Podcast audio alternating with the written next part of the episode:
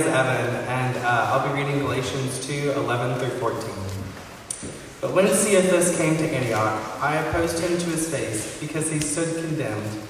For before certain men came from James, he was eating with the Gentiles. But when they came, he drew back and separated himself, fearing the circumcision party. And the rest of the Jews acted hypocritically along with him, so that even Barabbas, excuse me? Had, had Daniel, I asked Daniel before just to make sure, but I still messed it up. was led astray by their hypocrisy.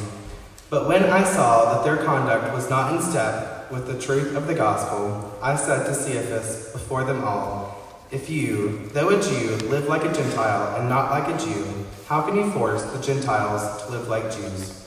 Uh, please join me in prayer. Uh, hey God, just thank you so much for tonight. Thank you for Wednesday nights, which are always a great time to come together and to worship you and to grow closer to you. Um, just be with Austin as he comes up and raise your word. In your name we pray, amen. Thank you, Evan. Um, man, it's good to be back in Paris Yates. Everybody was really excited. Uh, this is only, I think, my third time in Paris Yates, so I'm learning to love it. It's, it's been great. It's really pretty in here. But uh, if this is one of your like first times to RUF, I just want to welcome you. I know it can like maybe feel awkward to you. You don't know anybody walking in here. I've heard people call this an intimidating place to walk into. So I just want to like applaud your courage if it's your first or second time coming uh, just for trying us out. We're grateful.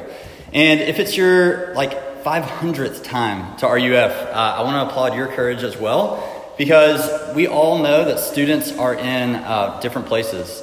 But the one thing that we have a conviction about in our ministry is that students need to hear about grace. They need to hear about Jesus. And you chose, uh, by grace, to, to give us your Wednesday night. So we're thankful. Um, this Wednesday night and the previous Wednesday nights and uh, going forward will be in this uh, in Paris Yates, but we've been walking through the book of Galatians. We've been walking through the book of Galatians where the Apostle Paul is writing this kind of like angry letter to this church that he's concerned about because he's calling them back to believe the gospel. They've fallen victim to some bad thoughts, they've fallen victim to a different lifestyle that isn't freeing, isn't good, isn't loving. And he's calling them back to Jesus Christ. So we're trying to learn what does it look like to be free in Jesus? And how do we apply that to our lives? Before we dive into our passage tonight, uh, it was convenient that we asked what favorite TV show we were watching. Uh, I'm going to start with a Parks and Rec scene. If y'all have seen Parks and Rec, uh, it's great. You'll, you'll know this. But if you haven't seen Parks and Rec, there's this famous character called Jerry Gergich. Uh, you actually don't know, like, the first two seasons he's Jerry, then he's Gary, then he's Larry. Uh, and the point is, like, nobody knows his name because nobody wants to know his name. He's kind of just the butt of every joke. He's like the the um, the one that everybody like chooses to make fun of, like looks down on. And there's a scene at the end of kind of near the end of Parks and Rec where Jerry is retiring, and we're faced with this dilemma. Two characters start to talk. This guy named Tom. This guy Tom asks, "What are we? Who are we going to make fun of when Jerry leaves?" And Ron Swanson kind of intimidating, kind of old, wise guy. He says, Don't worry, Tom. Every office I've ever worked in has a Jerry. When one leaves, the office naturally selects another one to fill that role. It's interesting. Like, we went these whole three or four seasons thinking that the reason they made fun of Jerry was because of Jerry.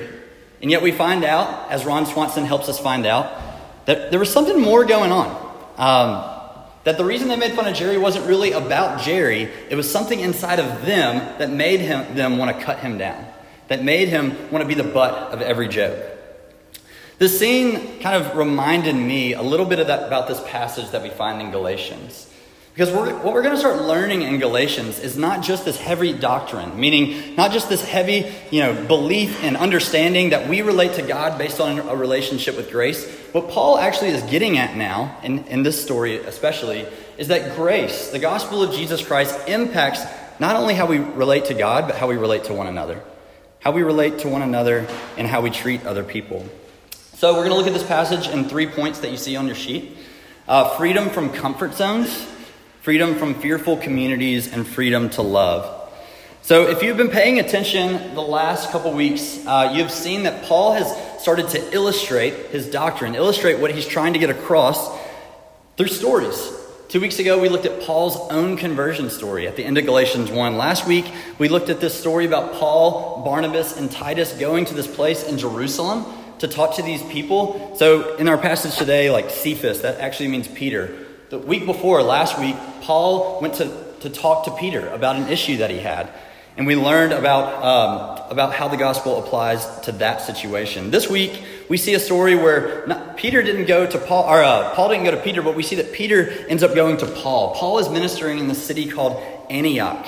And Peter decides that he wants to go visit and see what's going on in this church. Now, before we get to this big conflict, this fight, uh, we have to understand a little bit about why this became an issue and why this was so important for us to understand.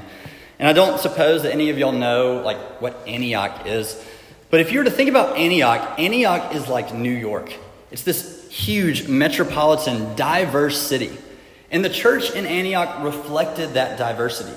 There were Egyptian Christians, Ethiopian Christians, Turkish Christians, Syrian Christians, Greek Christians, even a, a few Jewish Christians. And we have to understand before we're too hard on Peter that when Peter left Jerusalem, went to Antioch, this church experience was unlike anything he had ever experienced in his life. These people didn't talk like him. These people didn't smell like him. They weren't eating the foods he was eating. Peter's home church was full of people, for the most part, just like him. Other former Jews, other Jewish Christians that were trying to figure out how to live faithfully in this world. So we have to understand that this was going to make him feel uncomfortable. If you've ever been the, the minority in a group, you know that there's a natural discomfort to it. And Peter was choosing in love to go and try to visit and see how God was at work there. This scene, this kind of discomfort, uh, you know, we're, we're kind of a community that's built on just like providing our comfort. But this summer, uh, at summer conference, RUF summer conference, shameless plug, you need to go to RUF summer conference. It's great. But this year at RUF Summer Conference, the worship leaders actually tried kind of an experiment. It was really interesting. Instead of like appealing to the large majority of people, like the style we like, the, tr- the songs we're used to, they decided to bring up an African American band, like students that were in RUFs at HBCUs all over the country. And instead of doing like traditional hymns, they were doing gospel hymns. And they were inviting us to clap their hands and like, y'all, Nobody would clap their hands when they were invited to clap their hands. They were trying to get us to like sway and yell and respond, and we were all just like, oh my goodness. Um, so it was interesting to hear and even to, observe how uncomfortable we are when we're encountering things and people and traditions and cultures that aren't like us. I mean, I remember talking to some students after this, talking to other campus ministers, and like some people were like, that was really cool, like, it's really neat to see how different communities worship. Some people were like, I don't even think that's true worship. You know, it wasn't theologically correct. I've got a problem with this and this and this. Some people just hated it. The point in saying that is I think this discomfort raises some questions that I think the church in Galatia was going through. As the gospel spread out into the world, away from Jerusalem and into the whole Near Eastern world, there was this question that we, they were asking, the same question that we often ask too. Is Christianity just for a certain culture? Is it just to be expressed in a certain way? Or can being a Christian, if we believe the same tenets about who Jesus is, what he's done, can it be expressed in a different way, in a different style, by different people in different cultures? And I actually think in verse 12, we find our answer. Like I said, before we're too hard on Peter, we have to observe that when Cephas came, when Peter came, he was eating with the Gentiles. Here is this uh, the most prominent figure in the early church, the most important figure, the most Jewish figure in the early church, besides Jesus, sitting down at a table, communing, embracing people that weren't like him, even embracing their particular nuances on how they served each other, how they loved each other, how they expressed love for Jesus. What this shows us is that the gospel naturally will push us out of our comfort zone. That it's not just for a particular culture, it's not anti culture as if we don't bring our own kind of baggage to the way we worship and the way we talk and the way we think. The gospel is cross cultural. The gospel is about uniting people that would normally be divided on things that aren't actually important. What the gospel says is the most important thing that we need to be united on is that we are sinners and that, that need to be saved by grace. And if we can unite around that, you know, Jesus is reconciling the world to himself. That means we're going to be in eternity with each other. If we can unite around the gospel, that means we can move out of our comfort zones and leave all this stuff that we love to think we're superior for, love to think we're better than other people for. We can actually let that fall by the wayside. Somebody made a joke about Harry Potter uh, that who hasn't read the books about Harry Potter. Like, y'all, I haven't read the books. I really haven't. Uh, I have not watched the Marvel movies. And you know, like a lot of our students, even our staff, is like super judgy about that. I get it. Um, but, you know, like, as silly as that example is, like, my staff, my, our students, y'all don't care that I like golf YouTube videos. Y'all don't care that I like smoking meat. But the reason we gather, the reason we're united, yeah, smoking meat's awesome. We're having a cookout at my house for freshmen on, uh, on Tuesday, next Tuesday. They're going to make fun of me. Um, anyway, look, what's beautiful about Christian community is there's no really other community in which we're used to uniting with people that don't care about the same things we care, aren't from the same background, that, we from, that we're from don't express the same uh, even cultural beliefs or assumptions that we have. What's beautiful about the gospel is that it pushes us out to be united to people who care about one essential thing that God loves us and he relates to us according to his grace, and that's good news. So Peter affirms that, that we, have, we are freedom to leave our comfort zones. But there's a problem, right? A problem in this passage that we encounter, a problem that we encounter in our world as we see how divided we are, and us Christians, uh, we know if you've experienced the church before, are often not the best witness of unity either. We're divided too. So, point number two, we're going to look at this. Why is this such a problem? Freedom from fearful communities. So, things start to go wrong at this dinner party, this really awkward dinner party in verse 12. When Peter said, or when Paul says that this, this party called the circumcision party, y'all don't ever be part of a party that's called the circumcision party. Just disclaimer. But honestly, um, what Paul is saying here, and what Paul is trying to point out here, is that this is the whole crowd that he's writing to, Gal- to the Galatians about. That there's these false teachers, there are these false witnesses that have infiltrated this church that are coming to say, hey, look, you know, Jesus is great. It's great to unite around how he brings salvation. But you know, in order to be a legit Christian, in order to have assurance that God loves you and he smiles on you, you kind of you kind of got to join our, our, our group. You kind of got to join our team. You got to start looking like us. You got to start talking like us. You got to become culturally Jewish. And when this group walks in, this group that Peter knew a lot about, he's from their he's from their side of the tracks. He looks just like them. He talks just like them. He likes the same things they like. When this group walks in, Peter kind of kind of gets scared. He falls into their trap.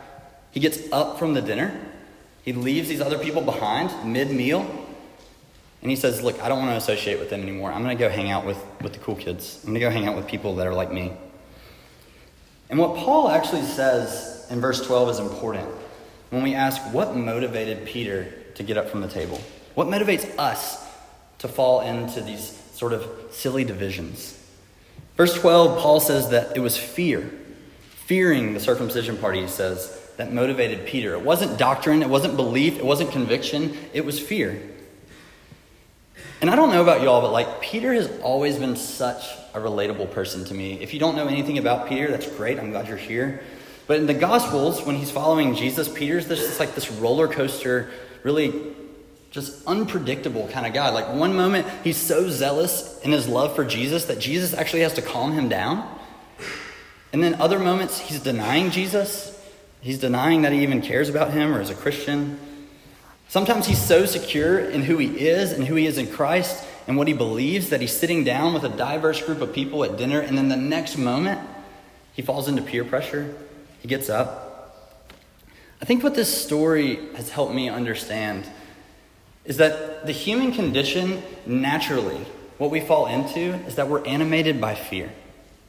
To be human is to be fearful. I mean, seriously, just ask yourself I, I actually hated asking myself this, but how often does fear dominate your daily life?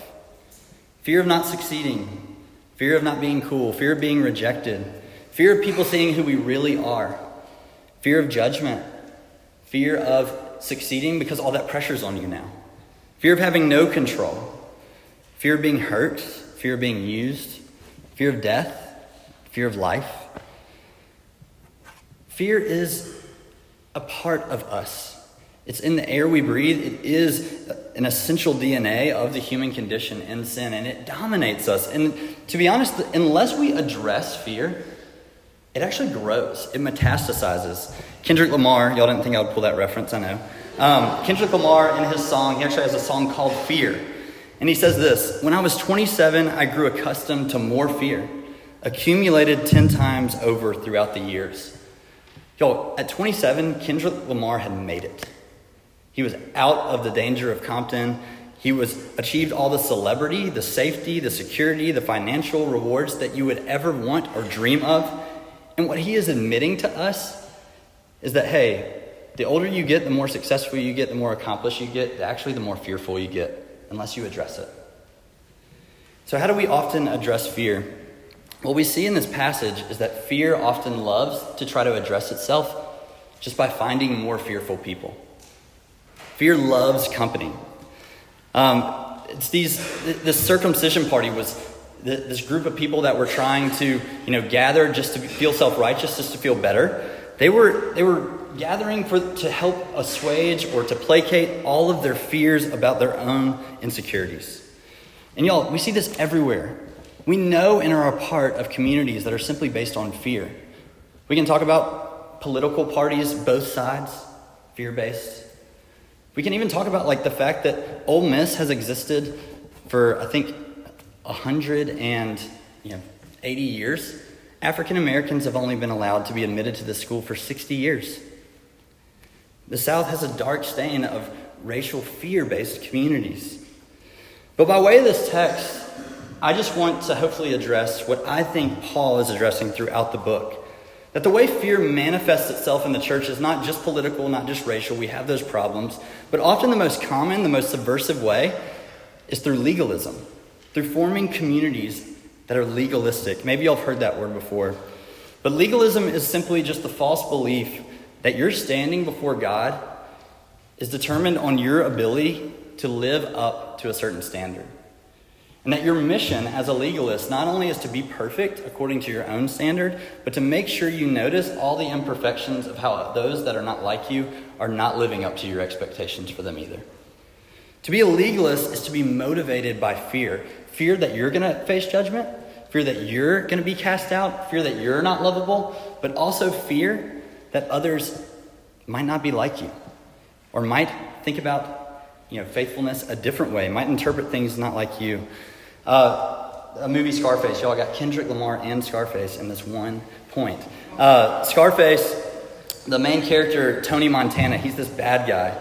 And he faces this group of kind of legalistic people that he knows are just like him, just doing things that are more socially acceptable. And Tony Montana says this when he confronts them. He says, You know, you need people like me. You need people like me so you can point your finger and say, That's the bad guy. So, what makes you good? You're not good. You just know how to hide, you know how to lie. Do y'all not see this impulse in yourself? Am I the only one? One of my friends, one of my friends calls this like an addiction to what we call failure porn.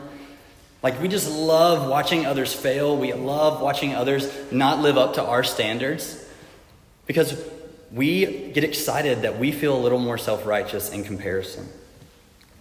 Paul sees Peter in this condition. Paul sees Peter resorting to fear and he calls him out. He fights. What a model of Christian friendship. And that's this is a side point, but like do you have friends that will call you out when you're living in fear? Will they call you back to the gospel? Will they call you back to love? Which brings me to my last point the freedom to love. So, uh, The Office, another show. The Office, Robert California, creepy, creepiest boss in the entire world. Um, he has this episode, the Halloween episode, where he is w- walking around the office. He learns everybody's like most he learns everybody's biggest fear. And he says this after he tells a crazy story that scares everyone, like appeals to everyone's fear. He goes to the camera and he says, Fear plays an interesting role in our lives, doesn't it? But how dare we let it motivate us? How dare we let it into our decision making, into our livelihoods, into our relationships? And so, if you're like me, you encounter this text, you encounter Peter, who we know is most likely way more faithful than us, and you're like, so what's the solution? Fear is just an instinct to me. How do I get it out? How do I live differently, not animated by fear? 1 John 4:18 it's one of the more beautiful passages in all of scripture. It says there is no fear in love. Perfect love casts out fear. Y'all hear that? That if we want fear to get out, to be cast out, love has to make its way in. Love has to get deep into our soul. And y'all see how Paul applies this in his text? Y'all, he doesn't combat Peter's fear with more fear mongering. He doesn't call him out and say, like, you're the worst. You're, you're not saved. You're an awful Christian. You know, I would never act like you. He says essentially what he says, if you want to live like a Jew, all that stuff in verse 14, what he's essentially saying is, look, what are you doing? You know better. You know that you're free from having to care about all these things that these people care about. You know that you can live a life of love instead of enslaved to fear. Earlier in verse 14, Paul even tells us what motivates him to go and confront Peter. He says he saw that Peter's conduct was out of step with the gospel out of step with the gospel. That word step just means to walk in a straight line. Uh, essentially, what Paul is saying is look, there's a, there's a way about which we walk in life, how we operate in life, that will tell whether or not love has really made it into our hearts. And what Paul saw in Peter is that when he retreated back to fear, that he needed more love. He was out of step with the gospel. He was calling him back not to more fear, he was calling him to the gospel that Jesus relates to him not based on his self righteousness, not based on his community, not based on his social club, not based on his resume, but that Jesus relates to him by grace through faith and his work on Peter's behalf. And what Paul is saying is look, you know you can believe that. You know you can set all this foolish, fear based decision making beside. You know, you can actually participate in the life that God created you to live, which is love. The life that He modeled for you on the cross. You know, that's where joy is found. Y'all, I've been watching a lot of golf YouTube videos lately. Um, and it's, it's really frustrating. Like, I know y'all don't care about this, but like, um, watching golf YouTube videos will make you crazy because I like think I have everything figured out. My, my goal has been like the perfect swing. So I think I have everything figured out. I've got it down in my head. And then I go out into my backyard. This is real life. I have a lot of videos. I go out into my backyard and I film my swing. And I'm like, oh my gosh, none of what I just learned applied itself to my actual swing. I look ridiculous. I can't fix that. My point being, did y'all know that 95%, it's reported 95% of our life is lived on the subconscious level.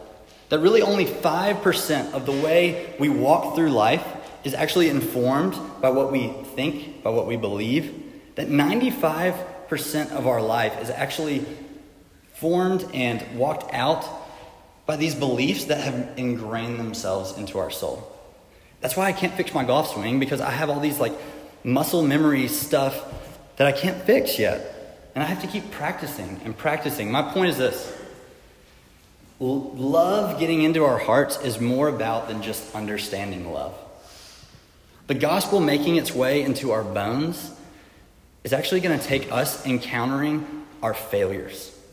It's going to take practice. It's going to take you having to look in the mirror, or maybe a friend confronting you, and having the humility to say, I actually don't think that I was believing the gospel in that moment. I actually don't think that love is animate, animating my decisions, but fear is overtaking me.